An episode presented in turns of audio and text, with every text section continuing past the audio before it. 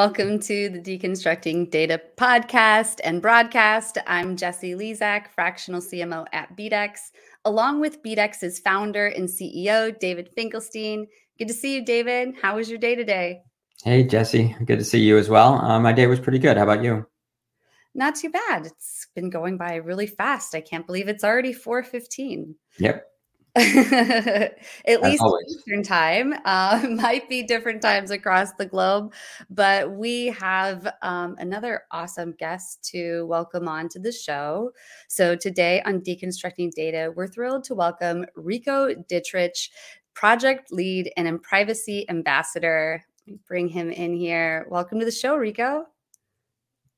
Thank you. Thank you. I'm so happy to be here with you all. Yeah, awesome. We're happy to have you here on the show. Um, and uh, let's have you kick it off for us. Uh, why don't you tell us a little bit about your journey? Uh, what led you to become the project lead at uh, 55? And tell us a little bit about 55 as well. Yeah, absolutely. Thank you.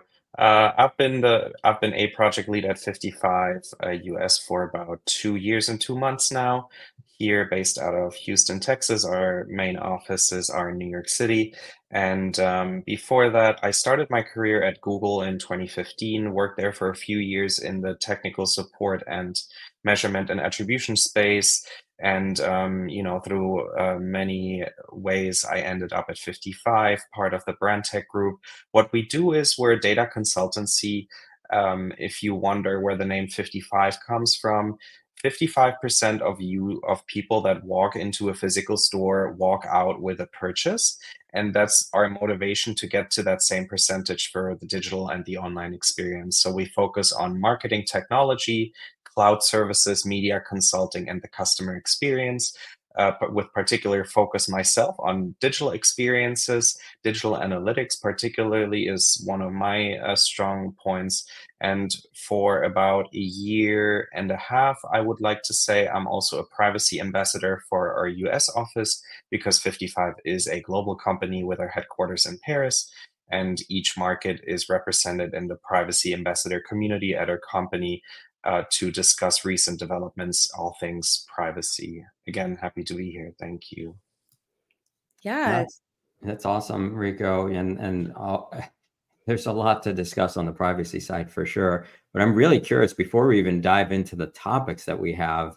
Um, it, I the the whole concept and name of 55 is really interesting to me. I didn't know that. Um, I'm curious. You know, what what what's it going to take for us to achieve that uh, in the digital world? So many different things. Great question. I think um, this podcast is very apt to accomplish that because data, of course, is highly important. I think we all remember the headline from one of the bigger magazines data is the new oil and we need to be definitely focusing on collecting the right data and activating it to make sure that we get people to convert at the same rates as in the physical world.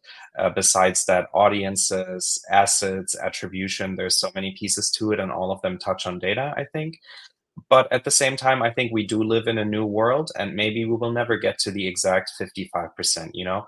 But uh, that'll that'll show itself in the coming years and decades i would say. This is definitely the long game and not a short-term goal. It's a good point. I think that most companies don't achieve 55% um, conversion on their you know on their websites. Um, and i think anybody would love to achieve that. Uh, mm-hmm. for me I think that the the you know, and we're gonna I'll, I'll sort of segue into our first topic because I personally think the cookie deprecation kind of is getting in the way of that. I, I think that cookies were, were especially third-party cookies in some ways were, and, and the data that we were able to tie to it was helping achieve uh, higher conversion results. And so now we're we're in this what dilemma, right? You know, what happens now uh, with cookie deprecation? So I'd love to get your take on that as well. Yeah, that's exactly right, David. I think marketing and analytics, many digital experiences have always been a little bit scattered. And uh, since the beginning of the internet, you know, companies and agencies and advertisers have been trying to make sense of it and stitch it together and make it a seamless experience for everyone involved. But you're absolutely right that uh, cookies were one of those tools that made it possible to stitch things together. And over the past few years, um, those are becoming less and less relevant for that purpose. I would like if if you let me to talk a little bit about cookies and third-party cookies, what they are, and then we can talk about what's happening right now. So I think we're all familiar with with cookie banners and what cookies generally are. They're text files that are being dropped in your browser and typically they contain a random alphanumeric uh, value that uh, different platforms use for different purposes. For example, a first-party cookie can be uh, used to persist your login. If you log into a website and uh, you uh, check the box of remember me or remember my login, that'll be relying on cookies most likely. And that's a super helpful feature, of course, for your user experience. Third-party cookies, on the other hand, um, are typically used for advertising purposes, like remarketing, or to be able to identify you across different website visits that you do. And um, now you can easily see that a few organizations and changes out there have cracked down on advertising a little bit, at least to the extent and the depth that it's been going on.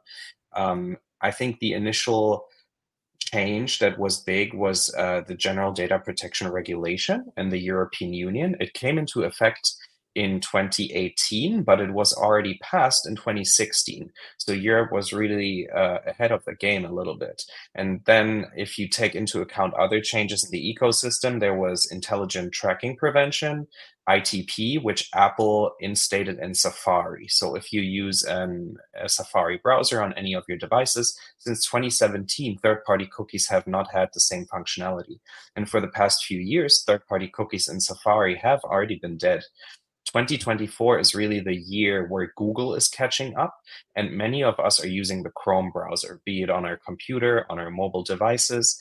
And so, essentially, because Chrome is currently the majority market share browser, that's why we say 2024 is the ultimate deadline for the third party cookie.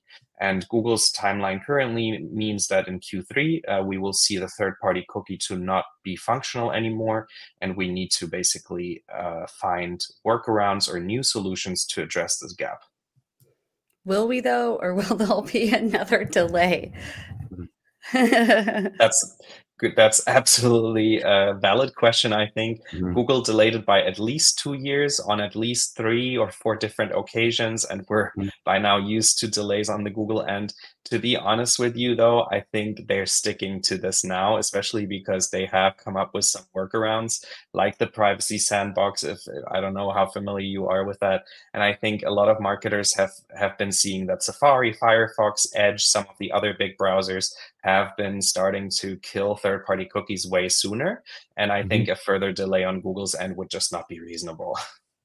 Yeah. And the marketers who are questioning, like me, are going to be the ones who are left in the dust um, because, you know, we, we keep seeing the delay and now this is the year where it's actually going to get serious. So let's hope people are paying attention and they, they actually start to plan accordingly.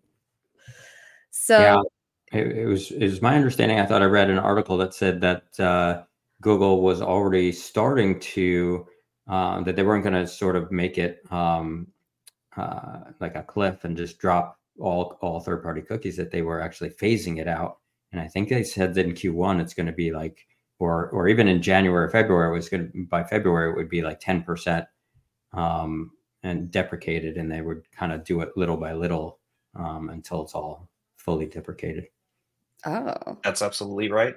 They yeah. started in January with the new Chrome version with a 1% phase out, and that phase out will, uh, uh, sorry, will uh, scale from 1% to 100% from January to, I think the current timeline is Q3. So, somewhere between August and October, we should see all Chrome users that update their browsers to be without third party cookies. And exactly those three quarters of timeline gives us the opportunity to test solutions to mitigate the impact a little bit. I think I'm in that 1% because my I'm looking at it right now. My Chrome browser says relaunch to update. And so I, I think uh, if I update it, my third party cookies. Mine too. I haven't done it. Good to know. Make note of that. Um, anything else either of you would want to add on cookie deprecation and the marketer's dilemma? I mean, that's really good information to know that it's already you know phasing out um, so this is really serious people do need to pay attention so um, anything else you might pre- help to prepare people before we go into the next topic I think um, what I started with earlier is really important always consult your legal team first. Uh, third party cookies being gone is a result of many different uh, changes in the ecosystem. I would say user behavior, legislation, technology, and making sure that your lawyers and you are aligned and on board of your approach to data collection is paramount. And then, you know, everything else is second. I feel even as a marketer, as an analyst, of course, data is important to you. Good quality data is important to you. And if you get that data in a compliant way, that's always best. And then I think next, I think that's going to segue in the next section to a certain extent. Um, first party data is super important, collecting that um, and uh, moving maybe into server side solutions to ensure that you don't rely on the third party cookies and that you make sure you rely on future proof solutions. Yeah, well, let's get right into that. So, that is the next topic CDPs for first party data mastery um, in particular. Could you just go ahead and um, start us off with this topic, Rico? Yes, 100%. For those of you listening who are not familiar with CDPs, they're customer data platforms, meaning you collect and organize the data about your end consumers as an organization and uh, what you try to accomplish with a CDP typically is to ingest many different data sources, data points, and try to organize them in a way that they make sense within the CDP. And you also explore if you can use them for new and uh, activating purposes, meaning you use the data in the CDP and activate it outside. So if you think of a chart, you have the data destination, you have the CDP, sorry, you have the data source, you have the data, the CDP, and you have the data destination. And those are three important pieces. And um, most importantly, CDPs uh, accomplish that you organize your first party data. So basically, you would not be relying on third party data, which is a huge advantage in future proving your business. Great point. Yeah, absolutely. I think it's important for, especially in in this changing world, um, that you know, changing digital world, that uh, everybody understands uh, how to leverage their first party data. It's something we talk about here on the show a lot. Um, it's uh, uh something that uh, you know we try to coach our clients on a lot as well, um, because of the impact that understanding your your own customer can have on your business as a whole um, but uh, and and obviously also the tools that we provide that help you leverage your first party data to find more customers that are just like your customers but it's uh you know it's uh something that everybody needs to be aware of uh, going forward because people are going to have to learn how to use their first party data a lot more uh, given that there's going to be a lot less third party data available because of the the changes with respect to cookie deprecations Oh, great points. Yeah. Um, so, you know, in terms of CDPs for first party data mastery, since that's the topic, how would you say people master their CDP, Rico? Yeah, that's a great question, Jesse. I think primarily when you ingest data into your CDP, you don't do it recklessly or mindlessly. What you want to accomplish is a certain taxonomy, such as naming conventions, such as automation, refresh rates, you know, building it on persistent, uh, resilient infrastructure, cloud platforms, ideally, you know, that uh, flag to you when there's a quality issue and you streamline your data to bring it into a format that really not only means that you have clean, accurate, and high quality data in your CDP, but that it's useful for further activation. I think, as I said earlier, in terms of audiences, in terms of modeling, I think that's a topic that, that we haven't discussed too much yet.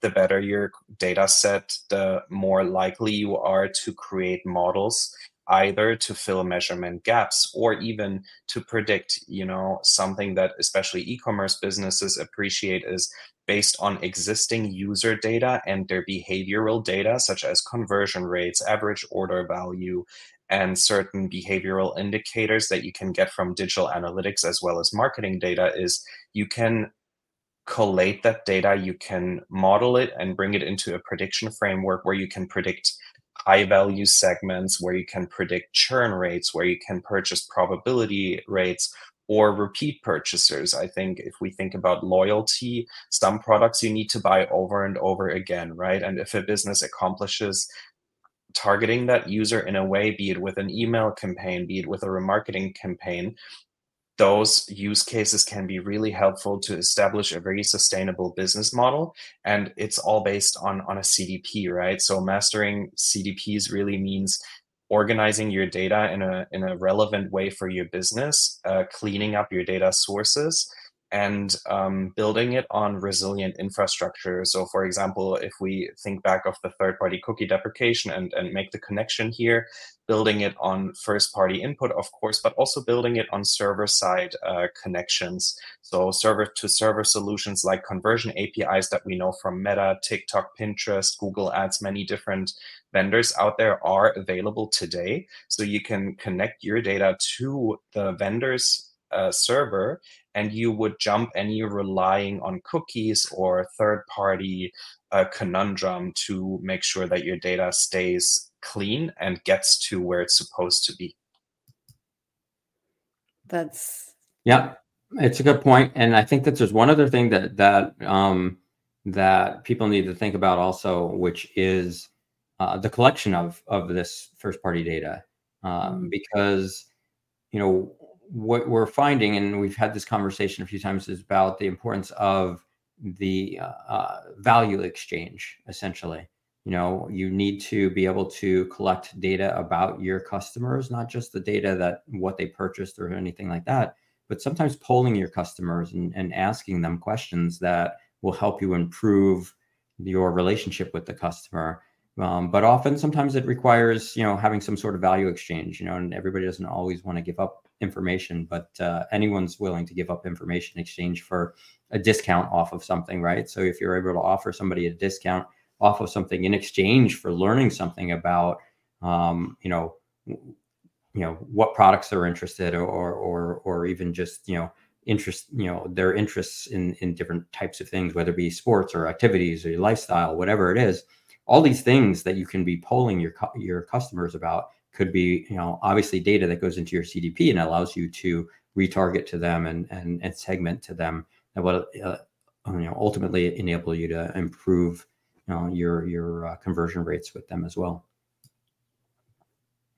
Yeah i couldn't agree more. I think a concept that's been recently established is this idea of zero party data where the end user proactively or in an encouraged way provides their data, right? Yeah. Um, on top of uh, us learning um, about the customer for sure. Yeah, absolutely. Definitely. Now, this is all really great stuff. Thank you both for sharing. And I, I think that gives the listeners a lot to think about. Um, so, with both what David was saying earlier and what what Rico you were saying in terms of just like all the integrations too that you can consider with your CDP. You know, it's you have to have your data talk to each other, flow seamlessly, um, and with all that, you want to make sure that you're doing it, you know, in privacy compliant ways, but also, you know, then that brings up a lot of different questions with AI and the impact there. So, just kind of transitioning us a little bit into privacy regulations and Gen AI impact. Um, what were you thinking with this topic, Rico? Yeah, this is, I think, one of the least explored and most exciting areas that we are living through you know many people are saying many things about what ai and gen ai specifically can do for us basically describing it as a new technological or industrial revolution. I think we'll we'll have to see what lasting impact it'll it'll have because if i could compare it to voice activation that 5 to 7 years ago was huge you know we probably all have a device standing a or many devices standing in our home. If we just use the hot word um, it'll help us. And you know a lot of the big players out there were hoping that this would be the future that everything would be voice activated. And um, google just recently announced they will actually slash a few features from their assistant um, in terms of a feature set. So I just want to make sure everybody can clearly see the benefits and they they gauge them. I think the next the next logical deduction that I would come into with with uh, artificial intelligence and especially generative artificial intelligence is again the privacy piece consult your legal team right every organization has a different pov um, and the the the regulation, especially when it comes to privacy, is very much open to interpretation. Uh, we can still see that in California and in many other states in the US um, as privacy regulation is being passed and coming into effect. There is a few things up in the air, and, and before the first organizations get taken to court or getting fined, it is up to interpretation. So make sure you consult them. When it comes to um, the impact on off privacy and Gen AI, that's where it gets really interesting because Gen AI claims to create new content based on existing data, right? And that's inherently a really new concept because where do we draw the line? I think we've all seen pieces of Gen AI or the output of it, and we can see similarities with existing intellectual property, or we can see clearly something is off. Examples that I have in mind right now is uh, the Pope in a Gucci coat, or uh, some creators out there were creating songs with Bad Bunny's voice and all of those had different reactions very strong but mixed reactions right some people welcomed it very strongly and they they found it entertaining they found it exciting other people were strongly against it and they denounced it i think the first step that many people would agree on is that we need to label our content very clearly if it was designed by a human being or by a machine I think if we think back about the summer of 2023, we had some strikes in the entertainment industry in the US. And the one of the strike demands was also to make sure AI is either clearly labeled or it doesn't get as big a role in creating content as you know some uh, producers or studios were foreseeing it. So it's such an interesting, wide, and exciting field, and so many aspects to it. But I just wanted to start it off somewhere. Oh, that was good. Yeah, it's really interesting. And my my daughter is actually in the in the film um, industry, or she's working her way into getting it into it. Um, and she, uh, well, her and I went on to I don't know, remember what it was. It was Bing or ChatGPT one day, and and asked it to write a script for a film. And and sure enough, you know, we described what we what what the film was, you know, short story, short film, whatever.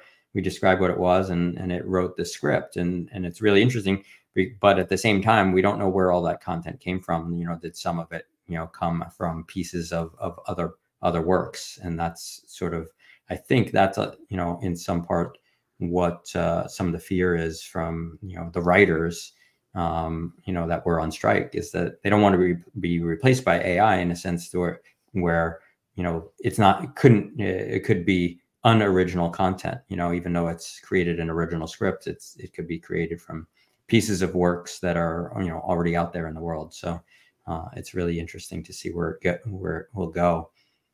Um, but but I have to say, you know, there are a lot of really interesting things on the AI side that are happening. There, I just actually ordered something. Um, I don't know if you saw this company announced at CES this week uh, called uh, the company's called Rabbit Tech or something like that, and they came out with the R1 Rabbit, and it's like this little device and you basically you just talk to it and you tell it what you want to do. And it it i guess it syncs up with your phone so it can it can, can do anything that your phone can do. So you can basically just talk to it and say hey get, get me an uber um, you know from here to there. And it does the whole thing there and it, and it comes back and says okay your uber's on its way. Um, you know you, you can basically teach it uh, as well. So this is kind of the thing that intrigued me is like you can do a task on your computer and basically teach it so it'll it'll basically you program it to watch what you're doing and do that task. And then next time you want that task done again, you can just say, you know, hey, Rabbit, um, can you do that task? You name the task and just say, hey, can you do it? So it can literally go into spreadsheets and, and move things around and, and recalculate things or whatever, add columns. And, and basically, if they're tasks that you do on a regular basis, you can just tell it to do it.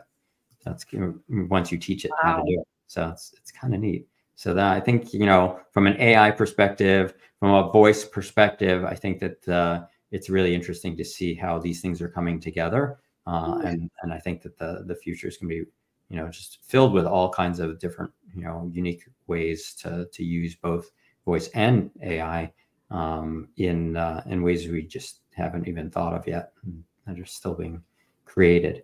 What I really liked about this thing is is that you can teach it. So you basically can teach it do it do it anything you can do that's sort of a repetitive task. Yeah, you can teach it to do, and and then just tell it to do it. Wow. Of course, someone has that at CES this year. Yeah. not out yet. It, yeah. I, I pre-ordered it, and and this is the crazy thing. It was only it's only two hundred bucks. Oh wow! And there's no, and I was just I was really the one thing that really surprised me is there's no subscription to it, even though you're constantly using it and it's constantly having to go into the cloud to you know obviously to do process and and do the work. Uh, I was surprised they didn't have some sort of subscription tied to it maybe that's hmm. maybe, maybe, that'll be the hook once once they sell a million units or something. Yeah like to come. It could be like you know your hotspot your phone and everything in one. Yeah. And your doer. That unless, is so interesting. Unless the value exchange is in you know uh, your data being anonymized and used for future training purposes yeah, which i maybe. think is what a lot of the big players are doing, you know, um, obviously in a compliant, uh, anonymized way, using data to train their models and then personalize them for each individual based on their input. As you said, they're capable of learning oftentimes. I think we've seen a lot of the news where people chat with the different bots out there. And over the course of 10, 20, 30 messages, they're able to uh, develop a sense of empathy, compassion, and you can almost, uh, you know, feel the emotion through the screen, which is kind of funky if you think about it. But at the same time, you know, then I think about the other use cases of AI where it's really um, not dull, but very straightforward to how can we optimize ad rotation or bid optimization and the assets that we use in our marketing campaigns every day and you know all of these use cases i think will materialize more and more over the coming years and uh, hopefully mature to the extent that we can incorporate them in our daily lives. And um, they can take off some of the burden and load from our shoulders that are manual repetitive things and uh, you know we can focus on value adding activities as human beings. What are your thoughts on that? Yeah i I totally agree. That, that's something that I believe, you know, wholeheartedly. And I think the future of uh, ad targeting is all based on AI. And it, it literally will be able to just learn what people are interested in based on, you know, your, you know, your activities and, and whatever.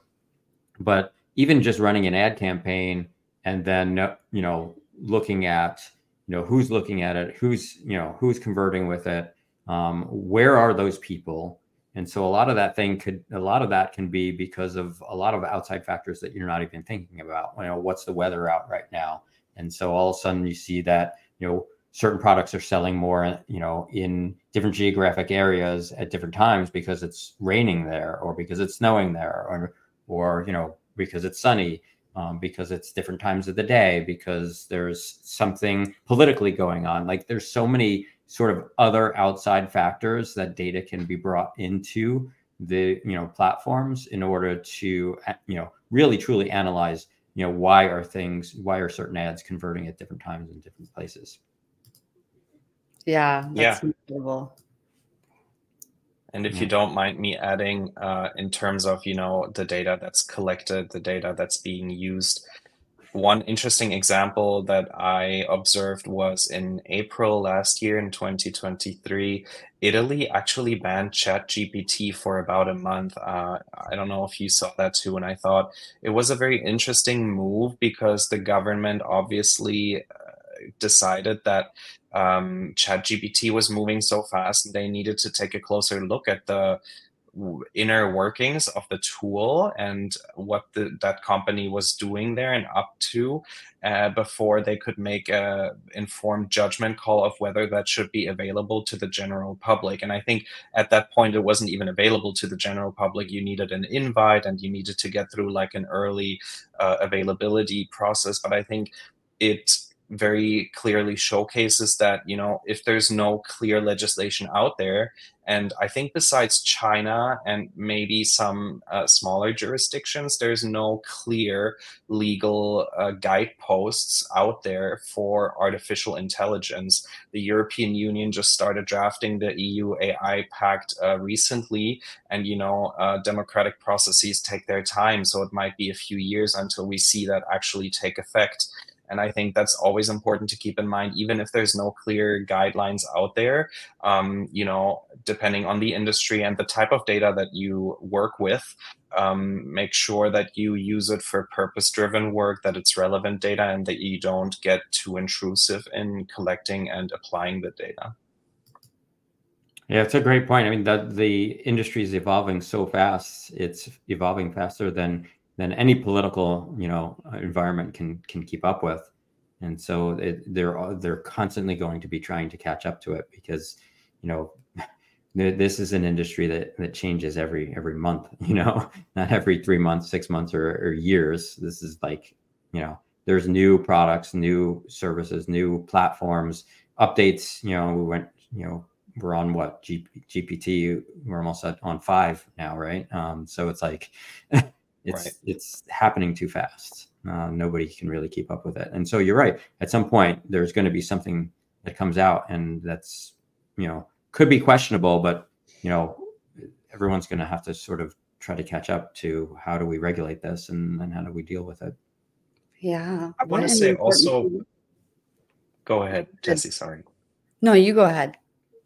Okay, I was going to say I think consumers have become more forgiving too when a brand makes a mis- mistake that if the brand genuinely and honestly you know recognizes the mistake and fixes it be it a data breach etc i feel like we live in a reality of cyber uh, you know the, the cyber reality where everyone is connected everything is online all the time that those things can happen but you need to try to mitigate them as much as possible and go out there and communicate transparently so you know even uh, all of the benefits should always outweigh uh, the the negatives. And I think if an organization can clearly communicate that, I think we were talking about value exchange earlier. Um, I think we're all familiar with you know our our own uh, internet reality. Sometimes uh, we we notice that things don't always go exactly the way we want them to be, but we can fix it uh, as much as possible, and we can be honest and and and um, genuine about it. And I think that's what people appreciate. If a brand is relatable, they'll stick to it, and they'll be able to develop more of a loyalty with them. Such yeah. a great point. Yes. Yeah, it's true. But one of the things we really need to be careful about is fraudsters. I mean, we're already seeing evidence that AI is being used in in uh, phishing scams, and so it's it's going to be really scary if someone comes out with with you know some sort of scam that um, that is is does a really good job of uh, you know pretending to be you know either a real brand or or agent you know government agency for that matter or bank or something like that that takes a lot of people. And, and that's something we really need to be cognizant of because uh, the fraudsters have access to you know the same tools that everybody else has. Definitely. I agree.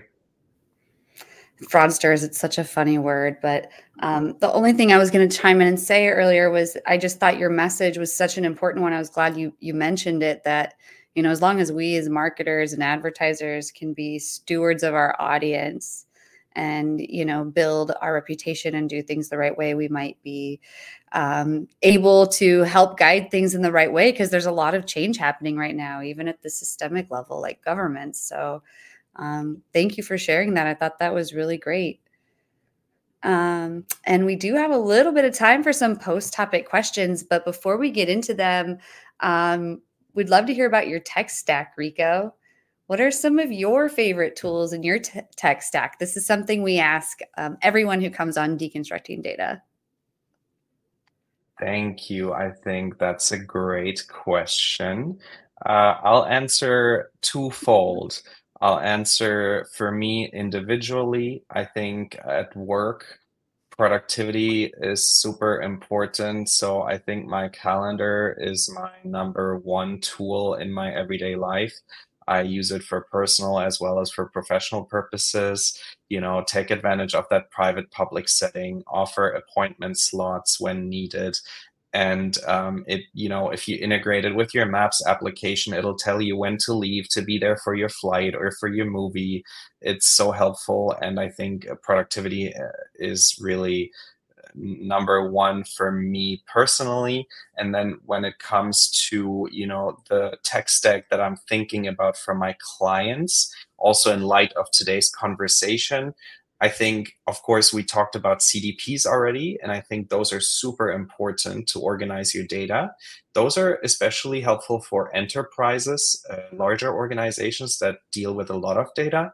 But for every organization out there, be it small or medium sized, I think a server side solution, and that can be a CDP or that can be a tag management system, like, for example, Google Tag Manager, uh, they will enable data collection at a better quality with higher control always respecting users consent choices as well as you know uh, overcoming reliance on third party cookies so those those two things i would probably uh, emphasize in my everyday tech stack that's good perfect Absolutely. Yep. We definitely hear about CDPs and tech stacks. So thank you for mentioning that.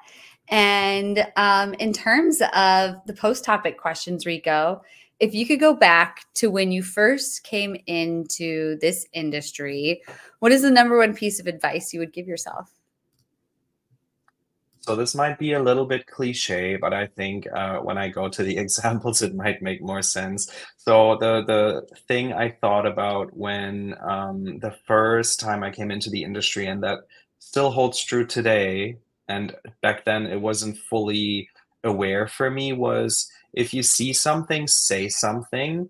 And I mean that in the data way. If you see data being collected that uh, goes too broadly, you're collecting personally identifiable information, or you think access policies are too broad and you know members of a team have access to data sets that they shouldn't have or governance processes are missing or not complete uh, those are some things that I'm thinking about. If you see something, say something. And the same way, the most specific example I can give was in, I want to say late 20, sorry, no, it was 2017 when Apple announced intelligent tracking prevention, the first iteration, the first ever iteration, where they restricted the lifetime of third party cookies from to like 30 days. I think that was the first uh, iteration of ITP.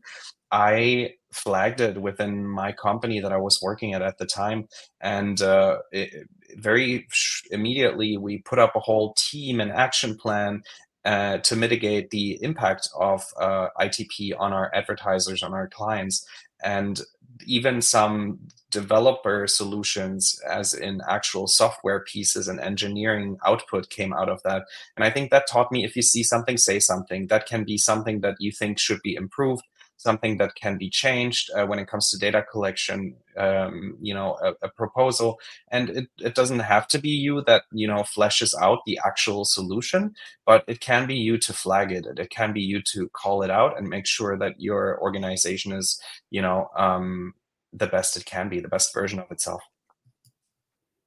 Absolutely. That's great. I really appreciate that. And it's it's as a as a founder and CEO, I mean, I, I, really appreciate that in the sense that you know I would want my team to to bring to light any any you know anything that they felt was important to the business as well. So thank you for sharing that. That's perfect.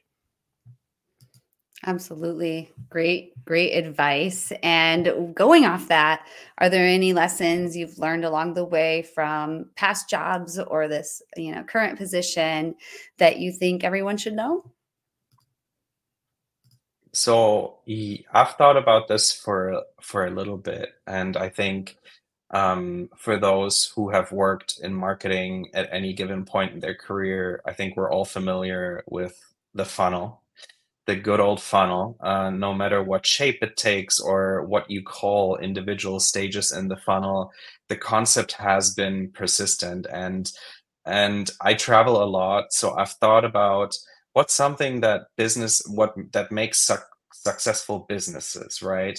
Um, businesses go out of uh, business all the time because they're not successful they don't set the right priority areas and um, i don't want to pretend or claim that i know the universal solution but because i travel so much i look at airlines. Airlines are notorious for have extremely low profit margins um, and they are very immediately affected by changes in the environment for example the pandemic or 9-11 you know airlines had to scramble and immediately uh, find a workaround or a solution. And i feel like looking at uh, looking at that industry and combining it with marketing slash the funnel the idea of a funnel i feel like uh, a good um, equation uh, could be like always focus on your clients um, on, on the services or the products that you bring out into the world focus on their quality focus on the price point and then focus on loyalty.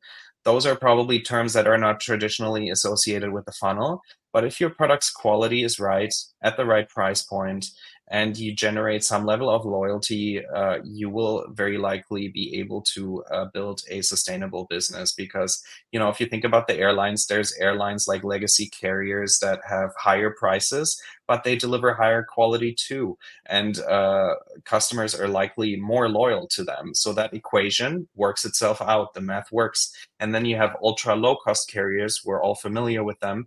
Their price point is so low that they can almost ignore the quality and the uh, service um, pieces of this equation. And I think that way you can find your niche in the business or in the industry that you operate in and make sure that you have a sustainable business. I feel like that's something that I've learned over the time um, in my career. It's great advice. Wouldn't you say so, David? Yeah, that's great advice. In fact, uh, I was just looking back here to try to find the book because the I there, I saw a presentation. I forget uh, who it was, but it was a it was a professor at um a, a professor at MIT um, that had had done a presentation on um, the fact that you have to pick two of three. You can't have um, quality price, and service. You have to pick any two. And and so like they they had given examples of like you know Walmart. Walmart is is not about service. You know they're they're more about price. Um, you know, but then you you look at you know other companies like you know a really you know expensive company like Saks or something like that. I mean, you know, they're about you know service you know and so they can ignore price. They can have these really high prices but they give you really good service and good quality. Um, and so that's that plays right into that and and it's absolutely right. I mean you, you really have to you know hone in on on who your customer is and and once you do that you know decide which one you know which of those you're going to provide because it's really um, unlikely you'll be able to provide you know all three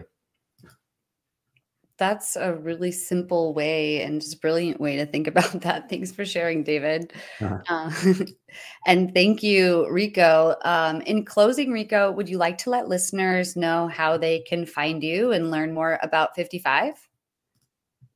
Yes, absolutely. So 55 is uh, best reached on the internet, fifty-five.com where you can find out more about what we do as an organization, where our offices are in all continents of the world, almost, I would say, but definitely most time zones. And uh, you can find me by my full name, Rico Dittrich, on LinkedIn, of course. And uh, can I just say it was such a pleasure to be here? Yeah, absolutely, Rico. It was a pleasure to have you on the show. Uh, appreciate you joining us today and I uh, hope we can do it again sometime. Absolutely. Um, thank you. Thank you both. And thank you to the audience. And real quick, audience, we hope you can check out BDEX's Omni IQ. I'll throw a QR code up on the mm. screen for anyone watching on video. But if you're listening on podcast, just simply go to bdex.com and click the try for free button. No credit card required. And you can simply upload a CSV of your first party customer data. And once you, you know, create your account and you upload your CSV, you can get gender, birth year, household income analytics, all, all on your data. So, again, no credit card required. Let us know what you think if you get a chance to try it out. And we'd love to hear from you about the show too. Um, what do you think about the show? Are there any guests you would like to see on deconstructing data? If so, please reach us at info at bdex.com. Share your qualitative data with us so we can make it better for you. And thanks again, Rico. All Thank right. You. Bye. Thank you.